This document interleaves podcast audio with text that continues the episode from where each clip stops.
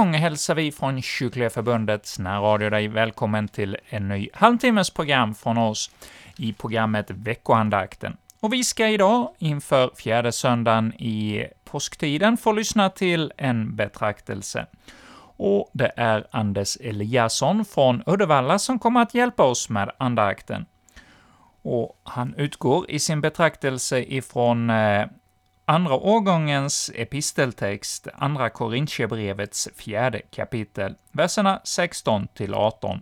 Ja, har du den psalmbok eller bibel, eller kanske en telefon i närheten, så slå gärna upp bibelstället från Andra Korintierbrevet när eh, Anders läser detta stycke för oss.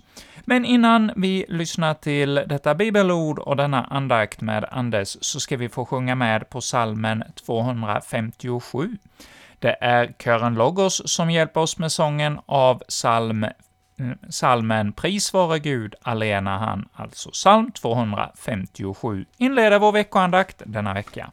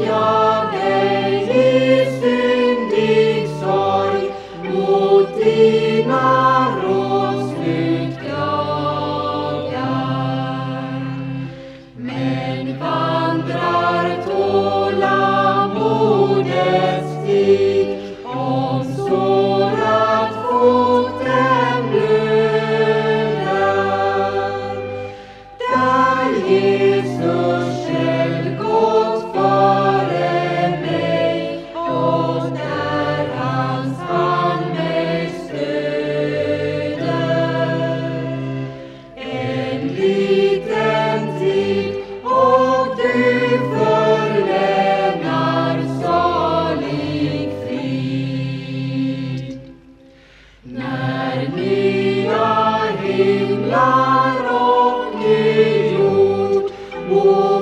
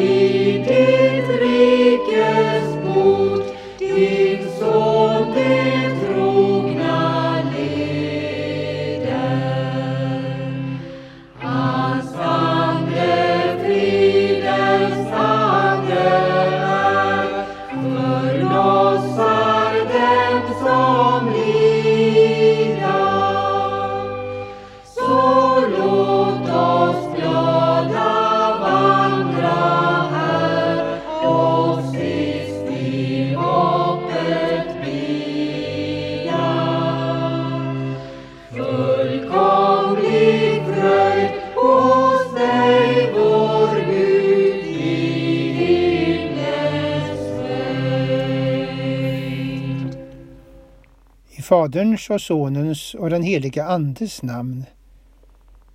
Vi lyssnar till apostelns ord i Andra Korintierbrevet. Därför tappar vi inte modet. Även om vår yttre människa bryts ner förnyas vår inre människa dag för dag.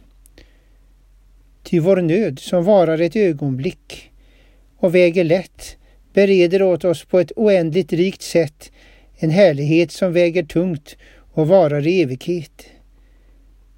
Vi riktar inte blicken mot det synliga utan mot det osynliga. Ty det synliga är förgängligt, men det osynliga är evigt. Så lyder Herrens ord i den heliga episten. Jag skulle vilja börja först med ett annat bibelord för att låta det lysa på det som står skrivet hos aposteln Paulus. Så här står det skrivet i Saltarens 44 psalm och 24 vers. Vakna upp, varför sover du, Herre? Vakna, förkasta oss icke för alltid. Aposteln nämner i sitt brev detta med lidandena som en kristen kan råka ut för. Och då kan man anknyta till psalmistens ord. Ty om Herren Gud verkar sova kan det mycket väl uppfattas som ett lidande, i synnerhet när man vill ha gemenskap med honom.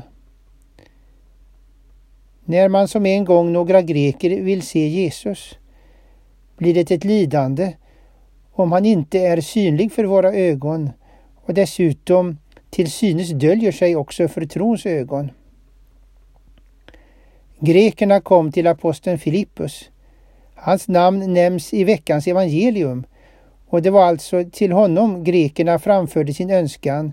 Herre, vi skulle vilja se Jesus. Filippus tog med sig frågan till Jesus som då fick anledning att ge ett svar. I detta svar talade han om Människosonen som skulle bli förhärligad och han jämför sig själv med vetekornet som faller i jorden och dör, men som sedan bär frukt. När han blivit upphöjd från jorden skulle han draga alla till sig. På så sätt berättade Jesus om på vilket sätt han skulle dö. De som stod eh, vid hans kors kunde se Jesus upphöjd från jorden som korsfäst. Men när han sedan uppstått och farit till himmelen var han upphöjd på ett annat sätt. Då hade hans förnedringstillstånd övergått i upphöjelsen. Man brukar räkna med att upphöjelsen börjar med att han steg ned för att förkunna för de andar som hölls i fängelse. Det är det som avses när vi bekänner nederstigen till dödsriket. Man har också sagt nederstigen till helvetet. Genom Herrens ord hos psalmisten ges själavård åt lidande människor. Till en kristrogens förmåner hör att få tala ut fritt med Fadern i himmelen med Sonen och med den helige Ande. Upplever man att Gud sover får man säga det, men man ska inte förbli en som anklagar Gud. Man får klaga sin nöd, men också sedan söka finna sig i Gud och hans styrelse. Ty för den som älskar Gud samverkar allt till det bästa, även det som går honom emot. Det påpekar aposteln Paulus i ett annat av sina brev. Om man liknar Guds verk vid en vacker broderad duk kan vi säga att vi ofta ser avigan medan rätan vetter mot Herren. Det är vackert, men vi ser allt trassligt på baksidan. Jag ger inte upp, skriver aposteln Paulus.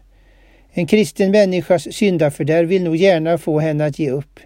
Och I detta fall samverkar fördärvet med den onde, som vill förleda så många som möjligt till förtappelse.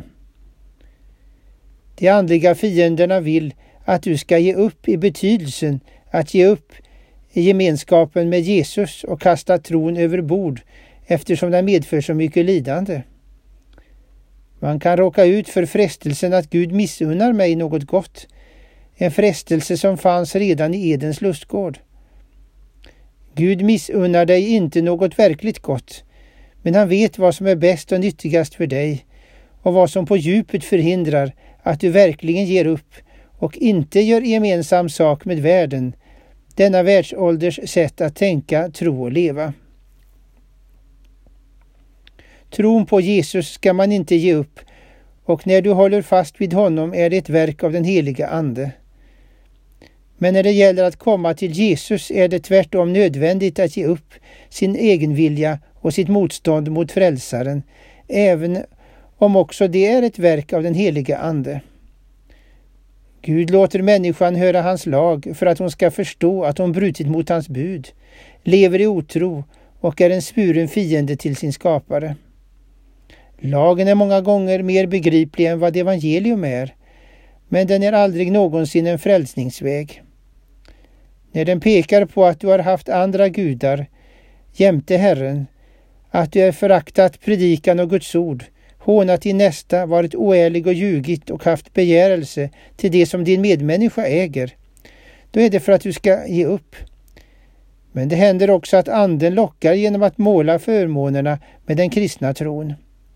Först senare upptäcker du att det inte är några världsliga förmåner utan istället förmånen att få vara ett Guds barn. Människan vill gärna klara sig själv. Har hon upptäckt Jesus tänker hon att hon och Jesus ska hjälpas åt. Eller så tänker hon att hon måste städa först och bli bättre innan hon kan lita på Jesu ord. Vidare är det lätt att tänka att man inte får vara hos Jesus eftersom man är så eländig och har gjort så mycket ont. Egenrättfärdigheten är enveten och en människa vill gärna framhålla den egna förtjänsten framför att lita på den förtjänst som Jesus har skaffat fram. Det är sant att man ska städa, det vill säga i detta fall ångra sin synd med den ånger som Anden verkar. Man ska söka överge sina onda gärningar och sin förtröstan på det egna. Men detta nödvändiga är inte orsaken till att man blir frälst, utan frälsningen hänger ihop med Jesu försoning och att man tillräknas hans rättfärdighet. Med andra ord, den heliga Ande vill slå undan allt det du nu litar på och som inte är Jesus. Man kan likna dessa salighetshinder vid strävpelare, stöttor och annat sådant som håller uppe mänskliga byggnadsverk. Sådana stöttor är odugliga för de levande stenarna i Guds tempelbygge och det är särskilt tydligt när man försöker upprätthålla mänskliga tankebyggnader. Människor som inte tror på Jesus vill gärna bygga sin egen livshållning.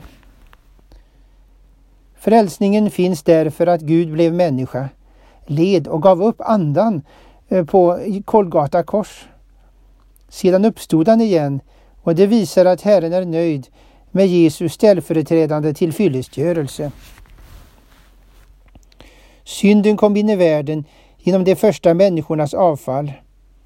I och med detta kom också döden in i världen och varje människa kommer att dö såvida hon inte lever när den yttersta dagen bryter in. Det finns ett par undantag i Bibeln, nämligen Hanok och Elia. Annars spärs man ut och jordas i väntan på den yttersta dagen och dess uppståndelse. Eftersom människan är en Guds skapelse finns det all anledning att hantera en människas kropp varsamt också efter döden. De välkända orden av, dig är, av jord är du kommen, jord skall du åter varda.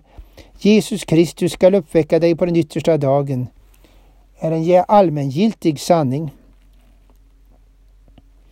Men uppståndelsen är olika, till evig liv eller evig död. Jesu vänner har därför ett hopp om, som otrons människor inte har. Otrons människor kan förstås ha ett falskt hopp om de har låtit sig luras till ett sådant. Men någon himmelsk härlighet blir det inte för den som envisas med sitt nej till Jesus in i döden.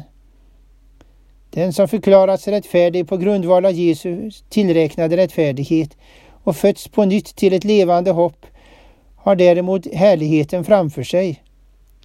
Det är tydligt att Paulus själv hade ett sådant hopp. Härligheten i evigheten är överväldigande. Det blir en evig gemenskap med den treenige. I väntan på denna härlighet väntar de trognas själar och deras kroppar var för sig. Själen väntar i paradiset medan kroppen väntar där den är jordad. På den yttersta dagen förenas kropp och själ igen och kroppen kommer då att vara en härlighetskropp lik den Jesus har. På liknande sätt är det för de otrogna, ty även dessa kommer att uppstå, men till dom och en tillvaro helt utan Gud.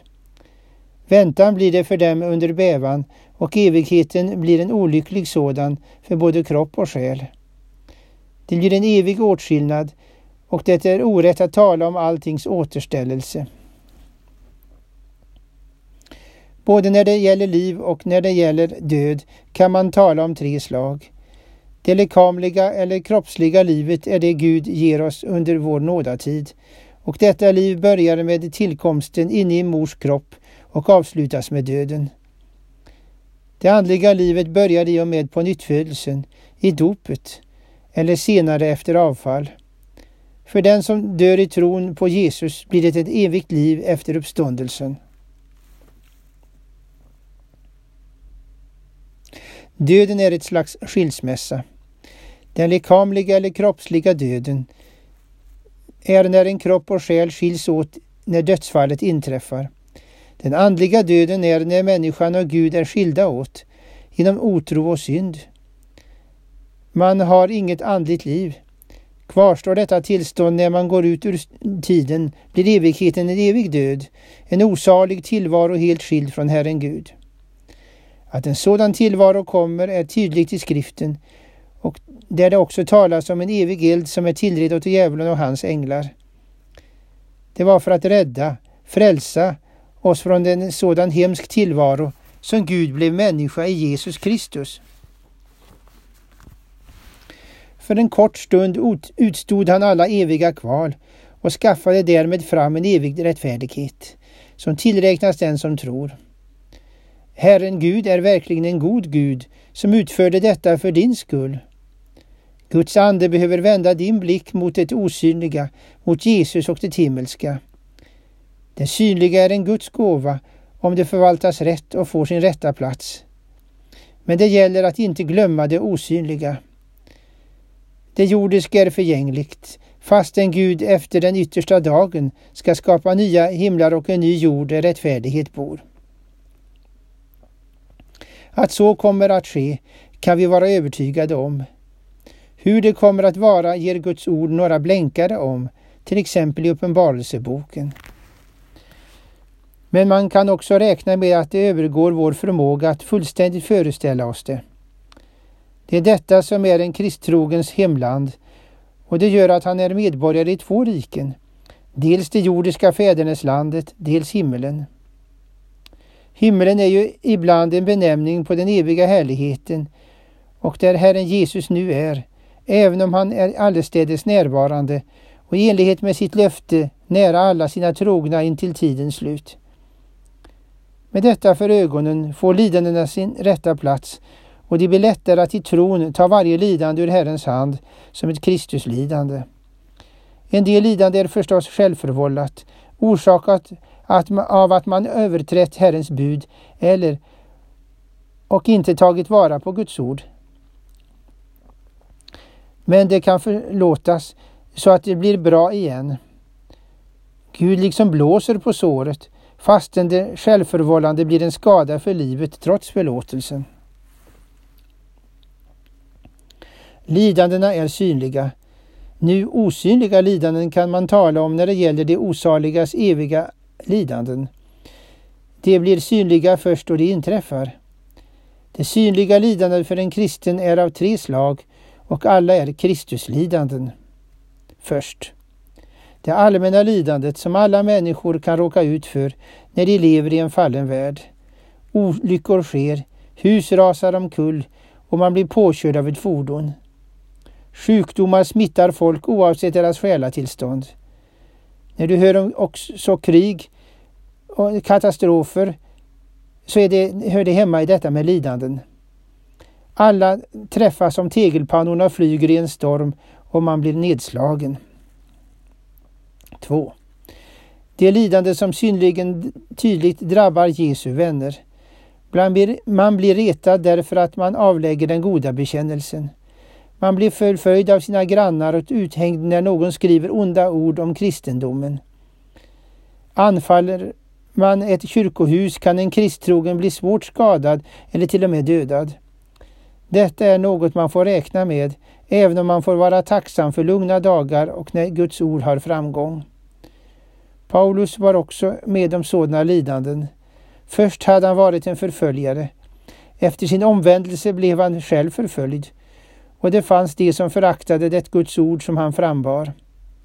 Är man på kyrktrappan när Guds rikes fiender kommer med svärd, påkar och bomber blir man nedslagen. Tänk på de förföljda kristna i dina förböner. En kristen behåller sitt syndafördärv fram till en salig död och det blir också när han har, det är också så när han har syndernas förlåtelse.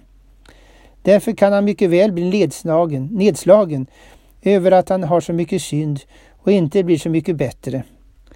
Detta är ju ett lidande som inte världens barn har. I allt lidande behöver man se upp på Jesus och ta vara på det han ger genom sina nådemedel. Kunskap om honom och om dig själv, insikt om den av Jesus förvärvade rättfärdigheten och förlåtelsen och utsikterna mot evigheten där härlighetens segerkrans väntar och livets krona är inte bara Jesus kristtrogna furstar och furstinnor. Senare i samma brev kan vi läsa Pauli vittnesbörd om lidandet och jag skulle vilja sluta min predikan med detta. Det står i elfte kapitlet. Tre gånger har jag blivit piskad med spö. En gång har jag blivit stenad. Tre gånger har jag lidit skeppsbrott. Ett helt dygn låg jag i det djupa vattnet. Jag har ofta varit på resor, utstått faror på floder, faror bland rövare, faror bland, från landsmän, faror från hedningar, faror i städer, i öknar och på hav, faror bland falska bröder. Allt under arbete och slit, ofta under vaknätter, under hunger och törst, ofta utan mat, frusen och naken. Förutom allt detta har jag den dagliga uppgiften, omsorgen om alla församlingarna. Vem är svag utan att jag blir svag? Vem kommer på fall utan att jag blir upptänd av iver? Om jag måste berömma mig, vill jag berömma mig av min svaghet. Herren Jesu, Gud och Fader, som är välsignad i evighet, vet att jag inte ljuger. Amen. Ja, vi säger nu tack till Anders Eliasson som har lett Kyrkliga Förbundets veckoandakt denna vecka i vecka 18. Och denna helg har ju som namn numera fjärde söndagen i påsktiden, jubilate är det latinska namnet, och temat är Vägen till livet. Och i den eh, andra årgångens episteltext är hämtad från Andra Korintierbrevets fjärde kapitel, och det var detta bibelstycke som eh, Anders utgick ifrån i sin andakt denna gång.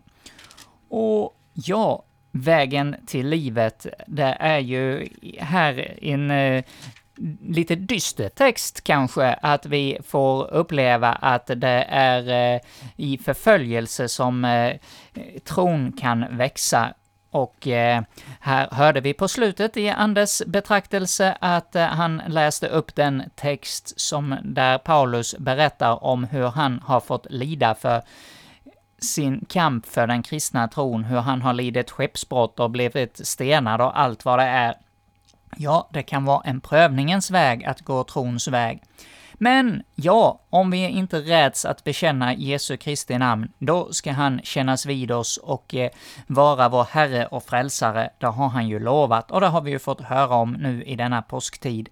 Och vi ska nu få höra en psalm som handlar om detta. Vi får höra psalmen 88.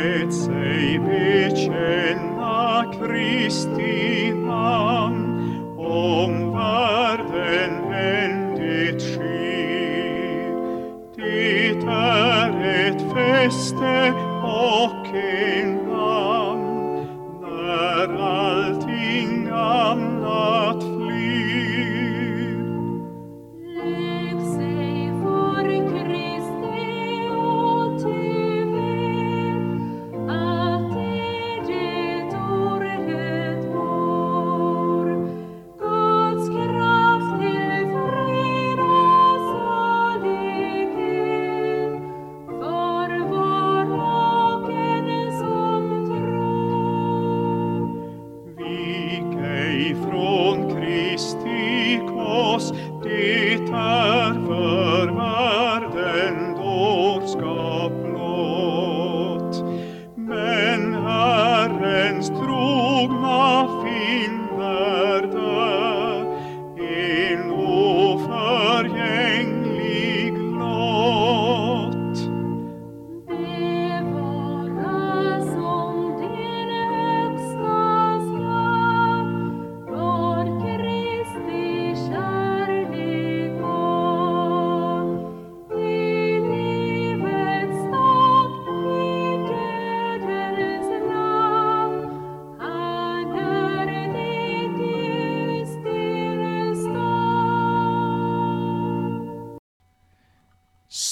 Österberg sjöng här för oss salmen 88 i psalmboken Räds ej bekänna Kristi namn.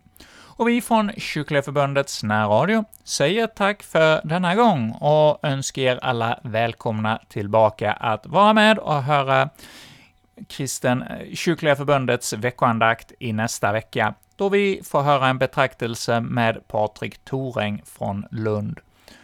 Och så vill jag, innan vi avslutar vår veckoandakt idag, påminna om att Kyrkliga Förbundet har ju sedan flera år tillbaka midsommarmöte på Hjortsbergagården i Småland utanför Alvesta. Och så blir det också i år. Ja, det har ju varit ett par år med pandemi som har gjort att det inte har blivit några sådana här eh, midsommarmöten ett par år. Men nu, återigen, är ni välkomna. Det finns mer information om det på vår hemsida kyrkligaförbundet.se där ni också hittar denna veckoandakt och många andra program. Och med detta säger vi från Kyrkliga Förbundet tack för denna gång